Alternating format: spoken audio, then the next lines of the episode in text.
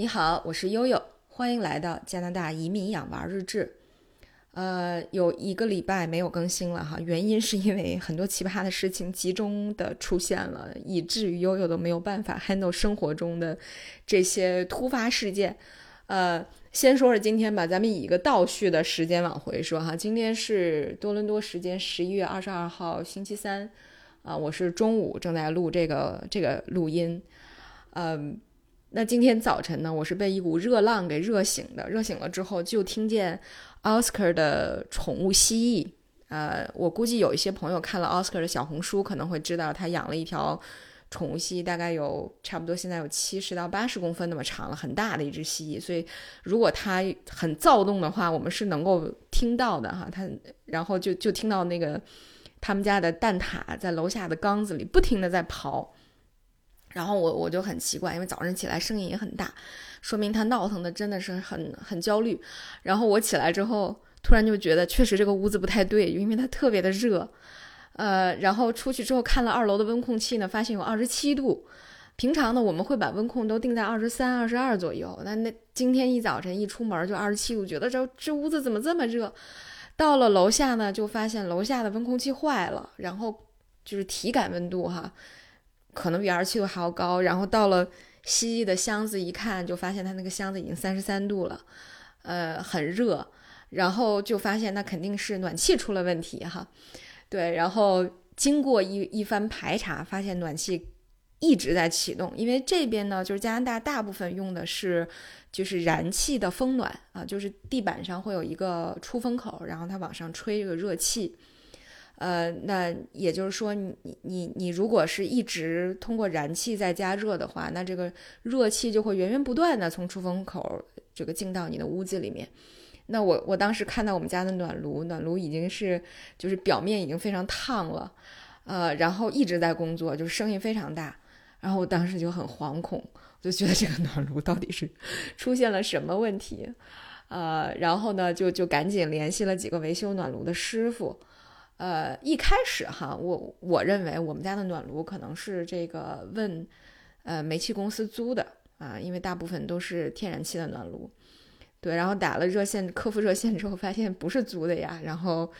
就就只好自己找了这个相关的维修的师傅。在这里大家要注意哈，如果在加拿大你要请维修的师傅的话，他们一定是要有相关的这个呃这个暖气和冷气的这个牌照啊，才能够给你排查和检修。呃，那正好我们小区的群里就有一个师傅，嗯，然后经过打电话之后，他就发现，哎，说你们家的这这个这个暖炉呢，并没有报报错，就是他在。其实是在暖炉下方有一个屏幕，你能够看到里面这个整整个这个控制机器的这个状态。如果它出现了故障的话，它里面会提示错误。呃，后来我我我就看到我完全没有提示报错，那怎么坏了呢？后来发现可能就是上面的温控器的问题。啊，其实呢，我早晨也给它更换了电池，但是温控器呢还是不亮。啊，于是大力出奇迹吧，反正又暴力的推了它两下，终于它亮了。可能看来是里面没有接好。对，当温控器亮了以后，这个这个暖炉逐渐恢复了正常啊。但是屋里呢，已经就是在一楼的时候，肯定也达到了三十四五度，非常非常的热。呃，这这个，于是这个师傅就跟我讲说。那无论这个温控器是因为断电还是因为故障什么原因，如果在它彻底不能工作的那一刹那，你的暖炉正好是在工作的，正好是因为因为你设定了一个环境温度，比方说你设定了一个二十三度，那么如果这个温控器，呃，探测到你周围你这个室温不到二十三度，它就会一直工作，对吧？那也就是说，如果在这个瞬间它停止工作的这个瞬间，你的暖炉正在工作，正在加热，那。OK，现在温控器停掉了，那么它就会一直加热，好吧？于是我们家就出现了一直加热的这种情况。他说呢，以前他也是有见到过的。就是甚至把屋子加热到了四十度，他也有见过。他说，所以这种情况下呢，他说你就整个把电源全关掉，然后让它完全冷却下来。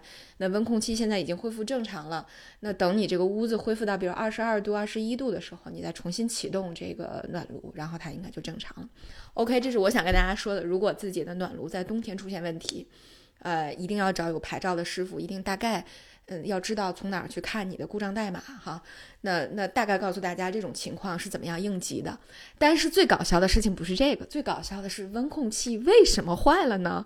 是因为昨天晚上我摸黑到楼下来给小珍珠取东西，然后我在这个摸索这个墙壁开关的时候哈，因为开关下面就是温控器，而开关的上面是一个表啊。那么可能是我动作大了点儿，或者正好下楼那个有一个有一个冲劲儿稍微大了点儿，于是这个表就掉下来，砸到了我的头。可能在黑暗之中也无意中砸到了温控器，或者我误触了这个温控器的什么位置，于是导致了温控器不能正常工作了。但是呢，因为我当时已经彻底被砸蒙圈了，所以我就没有发现这个问题。那为什么我会比较着急的下楼呢？是因为。哎，于是这个事情开始往前倒了，是因为小珍珠在家很无聊，割破了手指，就是很无聊，所以他想玩切菜。于是我就把很很很大概几年前圣诞节的时候给他买了一把就是小朋友做的小刀，然后让他学这个学切学切菜。学的时候没有问题，但是最后人家提出他要把刀擦干净，在擦刀的时候拉破了自己的手指，流了很多血，于是导致了我。昨天晚上整个都有点人就有点不在状态。OK，再往前倒，为什么小珍珠在家很无聊呢？因为小珍珠已经在家待了十天了，嗯，满打满算已经待了十天了。那么为什么小珍珠在家待了十天呢？是因为她之前发烧，而且而且后来进展到了中耳炎。而为什么他发烧了呢？再往前倒，倒到双十一那天啊，双十一那天开始发烧的。而再往前一天，十一月的十号上午，他们组织了一次消防演习，啊，后来学校跟我们讲说，这是入冬之前的最后一次消防演习了。但是呢，因为它是演习，所以我们并没有提前通知老师、家长和学生。啊，这个演习呢是在早晨九点左右开始的。啊，当时多伦多已经降温了。当天早晨九点，差不多是零度左右，零度到一度左右。消防警报开始拉了消防警报，于是呢，老师就开始组织孩子们向外撤离。在撤离的过程当中，有一个非常重要的内容，就是你不可以拿你周围的任何的东西，就没有时间去收拾你的东西。所以这帮小朋友穿着 T 恤衫，大家都知道，多伦多的冬天室内很热，但是室外很冷。啊，差不多这个温差能有二十四五度啊，就是温室内其实有二十四五度的室温，但是当时室外差不多零度一度的样子。于是他们就穿着自己的 T 恤衫和一条的单裤，在学校的操场上站了十几分钟。所以这个整个这个事件哈，就像。就像这个多米诺骨牌一样，一件推着一件，于是就就其实这个根源就在这儿呢，就这场不靠谱的消防演习，给我们家带来了十几天的鸡犬不宁。所以大家可以想想啊，这个小朋友在家待了十几天，特别是珍珠一到晚上的时候，因为他后来鼻涕太多，呃，中耳也也发炎了。那么中耳炎一到晚上的时候就比较疼，呃，于是晚上就经常折腾到一点左右，十二点一点。然后呢，早晨就起不来，睡到十二点，所以白天十二点才起床，于是，一天又无所事事，就导致了一系列乱七八糟奇葩事情的发生哈。呃，到了今天早晨，那么今天早晨九点半才解决了这个事情，现在是下午一点多，我坐在这儿，觉得自己终于有点人样了，可以来录个节目了。哎呀，之前这十来天真的不知道是怎么过的。好吧，那今天呢，嗯，就跟大家分享到这里啊。天气凉了，天气转凉，北京、上海、国内，啊，多伦多、温哥华都是这样。希望大家一定要注意自自注意自己的身体，特别是，啊，我也听说国内有很多小朋友都在发烧，对吧？我们很多以前海淀妈妈的群，现在都是以前就求孩子们有一个学位，现在就希望孩子们不要发烧就好。所以大家，我相信能够共情我，我。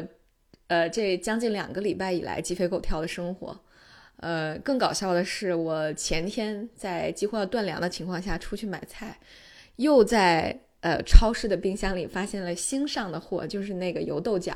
大家可以倒回去听听我以前有一次给讲孩子们在多伦多食物中毒的故事哈。对，然后就是当时食用了悠悠没有煮熟的油豆角，也是让两个孩子生了一场特别大的病。呃，食物中毒很严重的哈，所以哎，真的是各种生活中的预兆都让你感觉这两个礼拜不是那么的顺利哎呀，好吧，那今天呢，我们的节目就到这里哈，希望大家都能够平平安安的、健健康康的。OK，就到这里，拜拜。